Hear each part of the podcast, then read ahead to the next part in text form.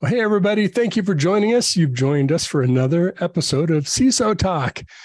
JJ, Jennifer Minella, how are you today? Good to be co hosting with you as always. Yeah, Mitch, I'm doing great. Good, good. You're like, I feel like I'm busy, and then I see how busy you are, so I don't feel so bad.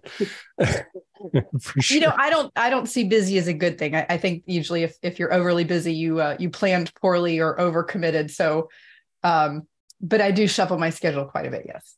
No judgment. I was not saying that, but okay, for sure. Hey, we're joined by a couple of really great guests today.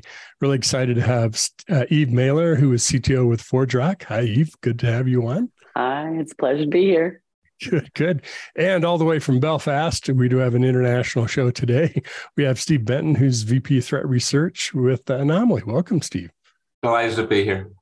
Fantastic. Good to have you both. JJ, if it's okay, I'll kind of set up the conversation and would uh, love to have you comment it, and then we kind of jump into it. Uh, I don't think it's any surprise to any of us that we're dependent upon not just our own infrastructure, applications, services, security, architecture, all of those good things, but we more and more depend on third party services, SaaS applications, uh, data sources, you name it, right? Security services for that matter. And of course, our their security is our security or lack of, or whatever the case may be. And that just seems to be at least you know the data shows that's increasing right? We're not pulling it all back in. We tend to use more and more and it's this complex landscape. And of course we have breaches happen things that happen on the scene. And uh, eve's going to share with us a little bit of research and and steve will talk about one of the recent vulnerabilities kind of scenarios. But i know i know this is a topic you talk with your your customers, the people that you advise with a lot. I'm sure, JJ.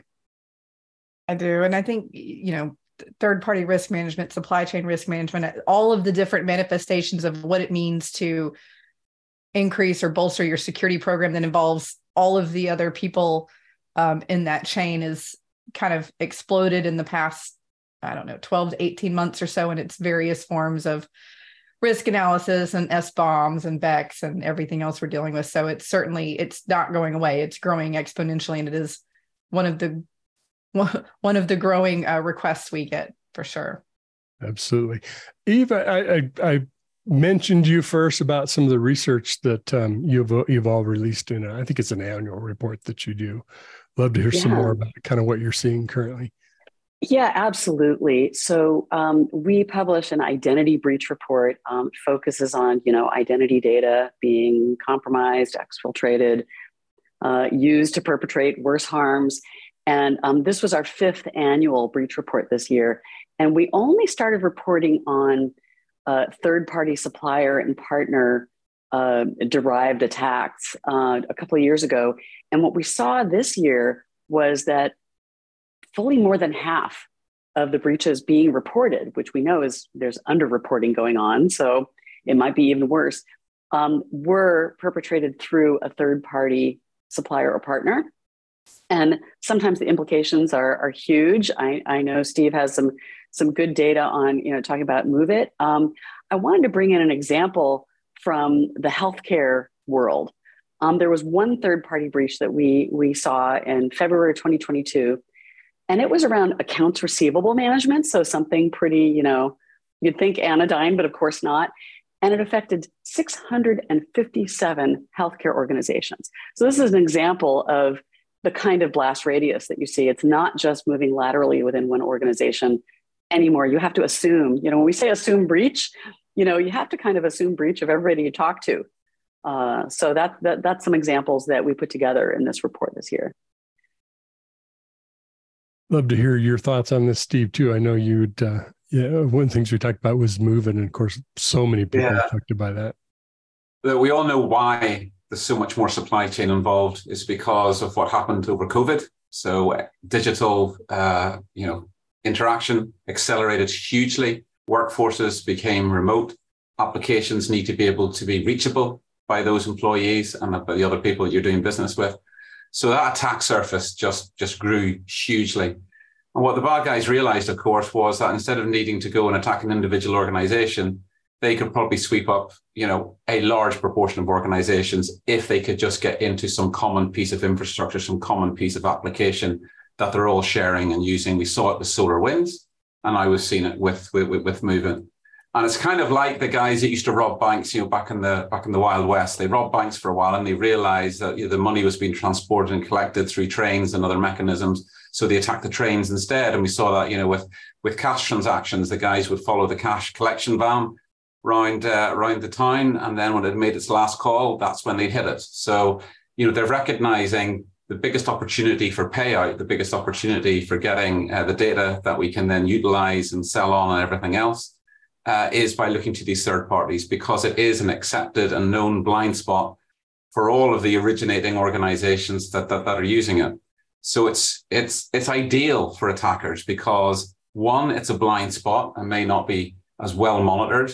Um, it's not in the control of the organizations that are putting their trust into that supplier organization. And if they do find the flaw, they will get a lot out of it before the flaw is discovered and closed.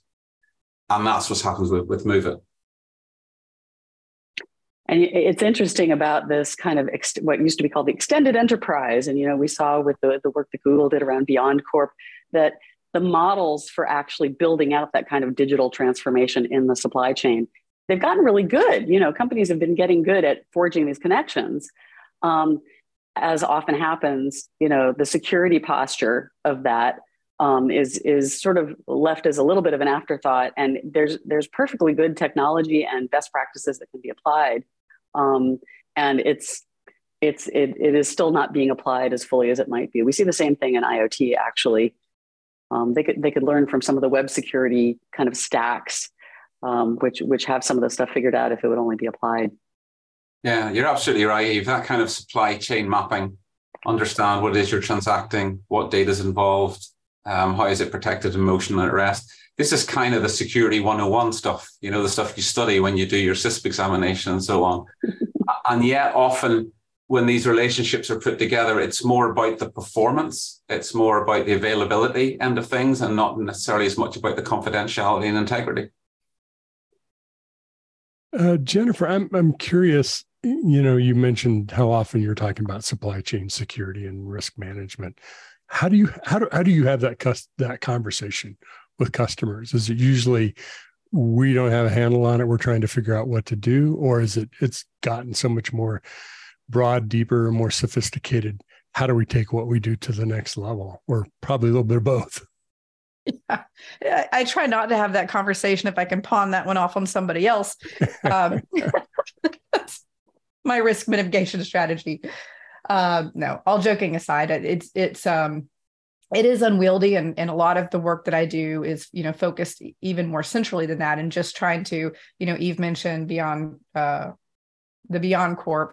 So this whole implementation of zero trust architectures throughout the organization and a lot of the work I've been doing is around that type of strategy from building a program to, you know, implementing it and executing against it and it's unwieldy even in the context of what's in the walls that they do know about.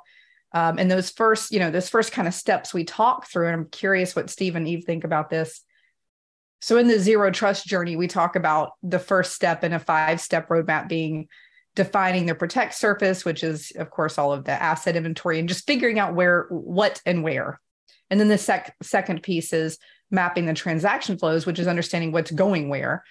And uh, you know, I'm watching organizations struggle with this just internally. So I'm kind of curious some of the hurdles that you guys have seen as that relates to external entities and what what some of the work is related to that. Because I think Mitch, you know, to answer your question, that's that's a lot of the struggle is we have these checklists. You know, everybody's got their vendor supply checklist, and I do a lot of stuff with DoD contractors, uh, CMMC, NIST, um, 800 171 assessment. I'm in the middle of one of those right now. Um, so you know, we have our checklist, we have we have these forms, we have this stuff, but how do you really extend this zero trust principle, or even just get through those first couple of steps of understanding who's got what and where?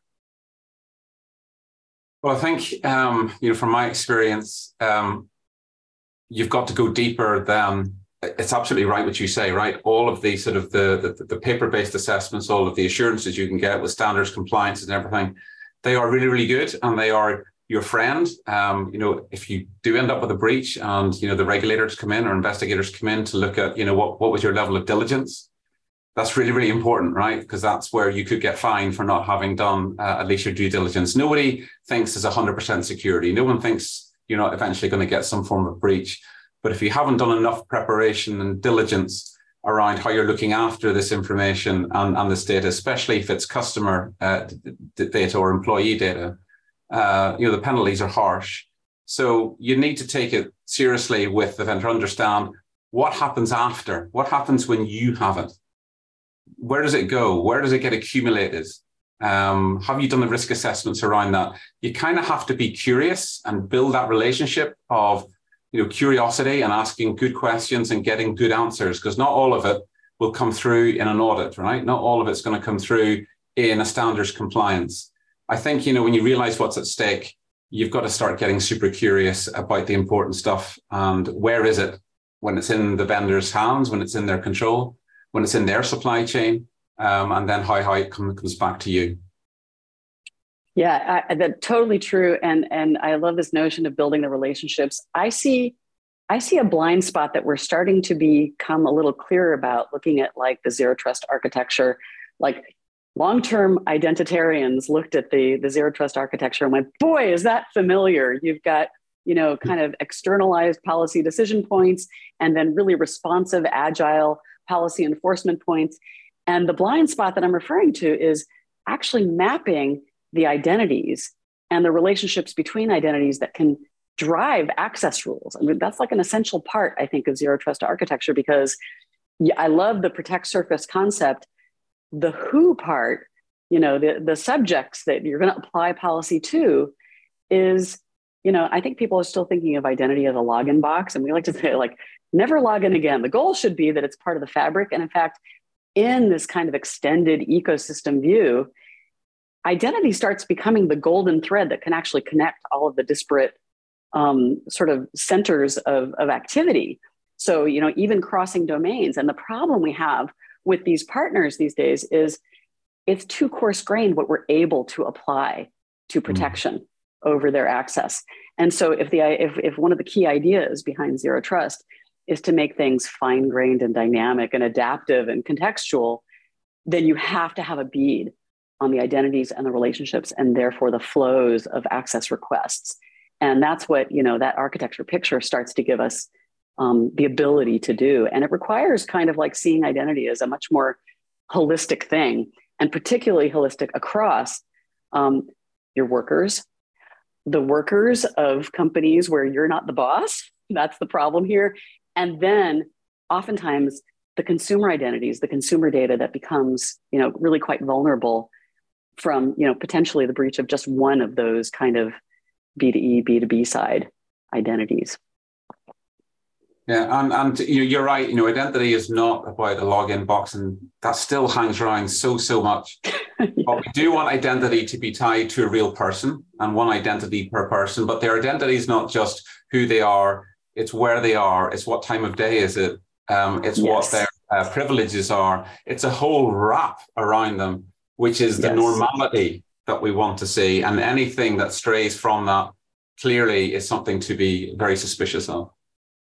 You know, eh, you're bringing up a good reason for me to bring in those two little letters, A and I, because somebody had to do it. Okay. Us, I'll go there, right? You know, um, it, it's like this is what AI is so good at because you, you know it starts to be a big data problem, and you know we actually you know apply AI to this exact kind of risk decisioning so that mm. you hmm. can get contextual and adaptive and finer grained about like you want to improve the security, and oftentimes you're in the position of not being able to compromise the experience, which is what happened through all of the sort of consumer facing digital transformations in the sort of pandemic era.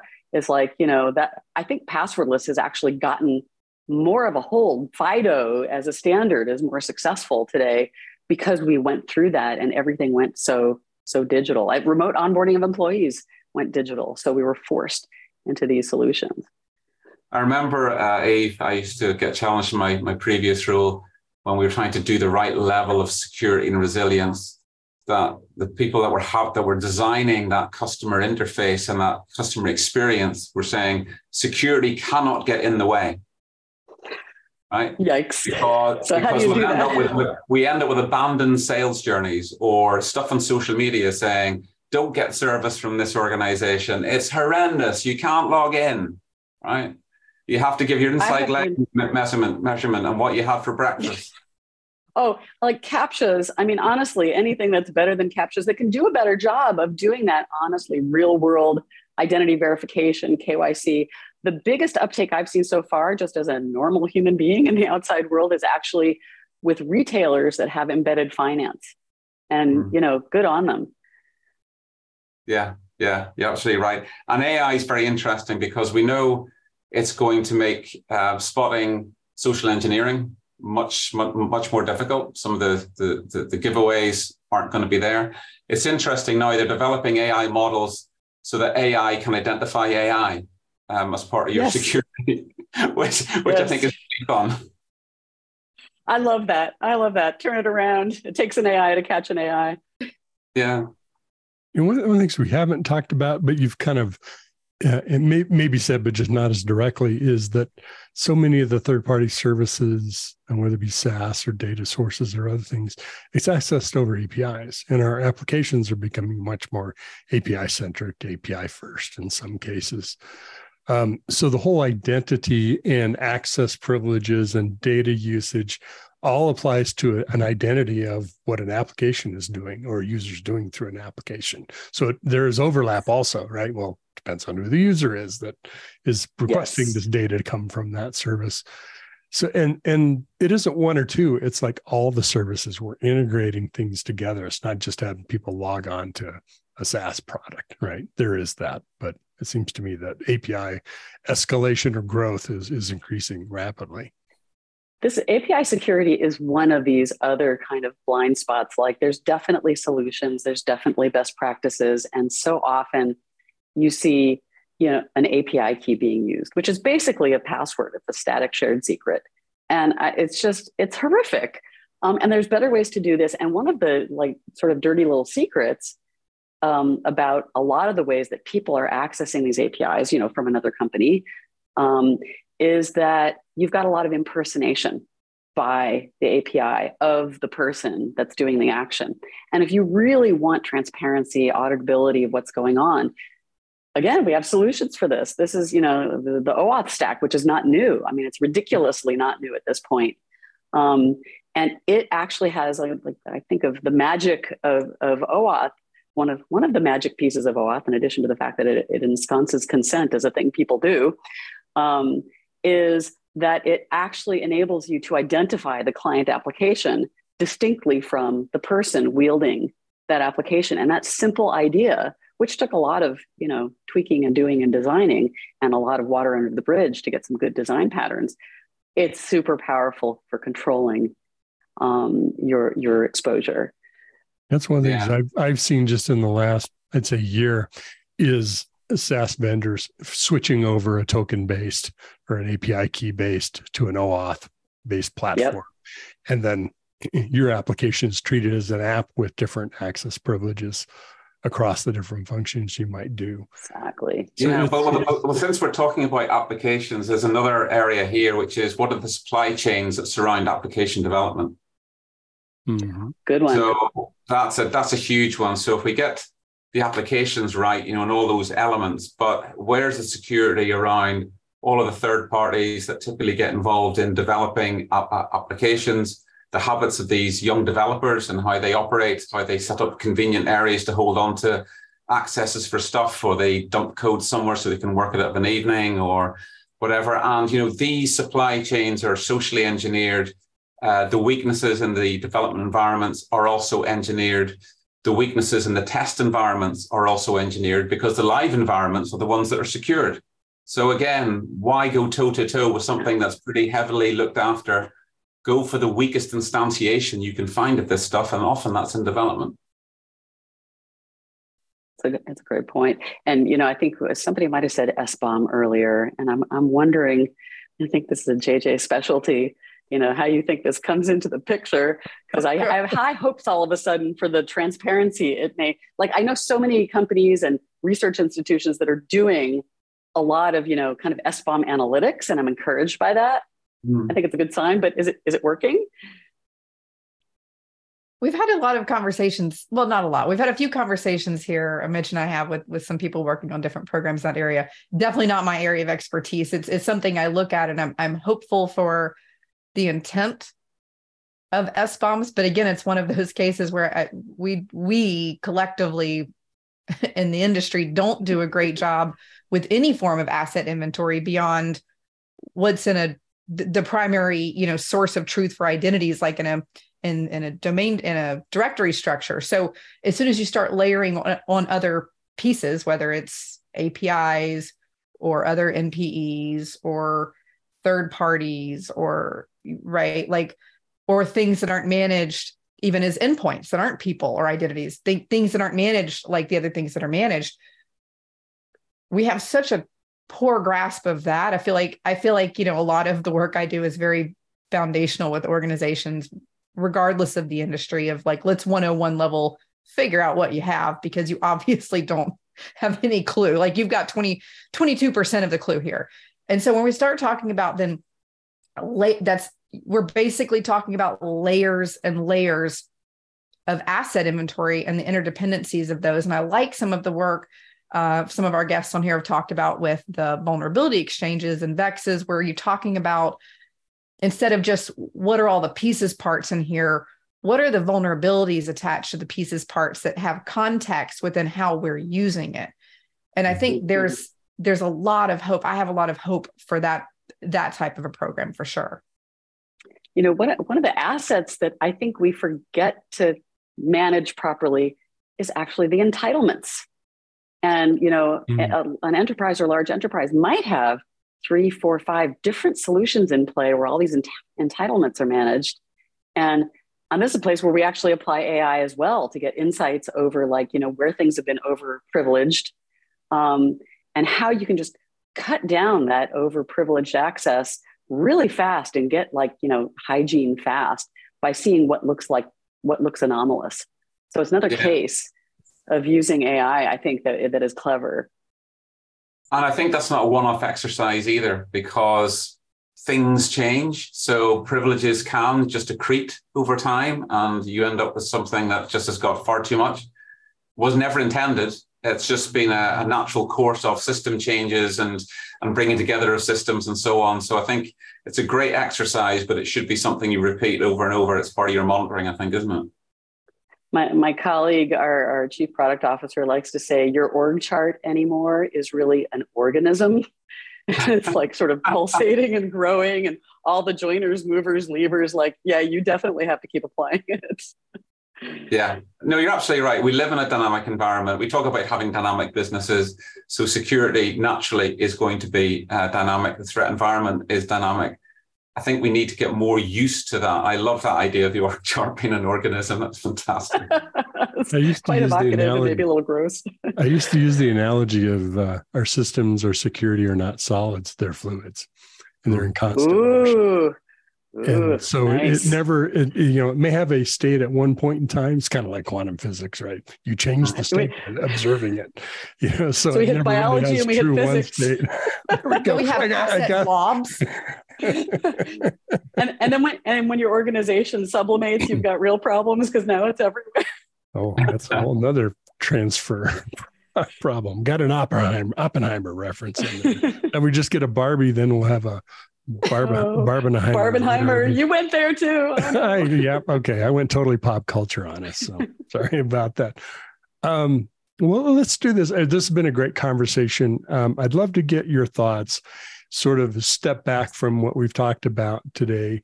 And if, if you have one or two suggestions of next steps from where you are in your program, understanding that some people are going to be, as JJ was talking about, we may we think we got an answer. We got 22% of it. You know what's the what's the undiscovered country you don't know about yet that we see because of how you work with customers um, that's just off the horizon but maybe not visible yet? As you start to work on security and all the aspects we talked about with third party services and SaaS and things like that. Steve, you want to you want to yeah, well, I think um, I remember the days when big data sort of kicked off. And big data was very much about understanding customers and markets and behaviors and all that kind of stuff. And then you get to security big data, which is even bigger. Uh, there is so much information that that, that that that you need to bring together. So most security teams have got far more data than they could ever possibly uh, understand or monitor. And I do think that we are on the cusp with um, artificial intelligence coming in and better technologies that we can, like another film reference, I think we can turn more of our uh, security operations people into more like an Iron Man uh, situation mm-hmm. where they've got that Jarvis suit wrapped around them that's helping them to get through a lot of analytics. It's presenting a lot of information that's decision ready. And we know at the end of the day, security and businesses run on risk, but they run on the decisions that they make about those risks. Whether you're looking at your security posture as you're going forwards in terms of planning and just improving it, or whether you're up against, you know, an extant threat that is actualized on your environment, you're still running a decision-making cycle. And so the ability of, you know, that AI wrap to get to those precise decisions that are well analyzed with a good set of decision options going forward that can actually have an impact in eliminating or reducing the harm and getting the, the business back on its feet. I think that's where you know the next battleground is, uh, and I look forward to it. Yeah, it's, I love the idea of maybe asking security leaders to ask themselves the question, "What would Tony Stark do?" That's like a really good way there you go. to think about it. Um, what I would say is that the kind of the last invisible thing maybe I haven't mentioned yet is that it only takes one breach of like one identity, and it's probably a workforce identity, and it might not be an identity in your workforce, but your partner workforces that can lead to a whole bunch of mayhem. And so we're seeing some signs. We saw some signs in the data for this year's breach report that we published that there are some industries that are getting a bead on just probably strong authentication is the first in. And there's been progress on this front in, for example, financial services, which is quite encouraging, versus healthcare, where we're seeing a rise in breaches. And so, you know, it behooves organizations to, you have to do an awful lot of inventorying of your identities actually to do like an MFA program right. Um, so it's a great place to start actually. And passwordless, as I mentioned earlier, it's becoming viable and I'm going to pair that to the AI conversation because if you're going to get rid of something you know, you're leaning he- more heavily on the other two macronutrients, you know, something you are and something you have. And biometrics suddenly in the modern era, the last seven, eight months, are starting to be more suspect because that sort of people risk of Gen AI is coming to the fore and it's compromising biometrics through deep fakes, video and and and voice deep fakes, and we're seeing more phishing techniques having having people be fooled. So the way that you do kind of like an MFA or passwordless program has to um, place a higher priority on high assurance of those new authentication methods. And AI actually really helps here to combat AI. Um, and, and I think all of these things can be applied in a kind of point program to improve things immediately, and then you can deepen the benefits that you see therefrom um, with with every succeeding quarter in the future. Yeah, Eva was seeing an interesting um, study. Uh, I think it was on CNN, in fact, um, about AI identifying deepfakes. Um, and the interesting thing was that the AI, AI seemed to be quite good at identifying the fake but couldn't confirm the real one, hmm. which was yeah, it's fraud detection. interesting. It's kind of AI can yeah. recognize itself, but can't recognize can't recognize its master. I think it has commi- it has commitment issues. I think is what it is. and you know, honestly, voice recognition has been used for a long time for for fraud detection. It's not. It's never been as good for unique identification or authentication. And so, mm-hmm the fact that a whole bunch of financial services firms seems to have put in voice biometric authentication now like they're probably sorry and that's going to have to get more sophisticated and liveness detection is definitely going to have to take an upswing these are approaches when you go through an mfa kind of program you're well positioned to start you know with the right orchestration of journeys of authentication journeys that that's a great way to be able to be responsive to whatever is being sort of compromised next JJ, closing thought.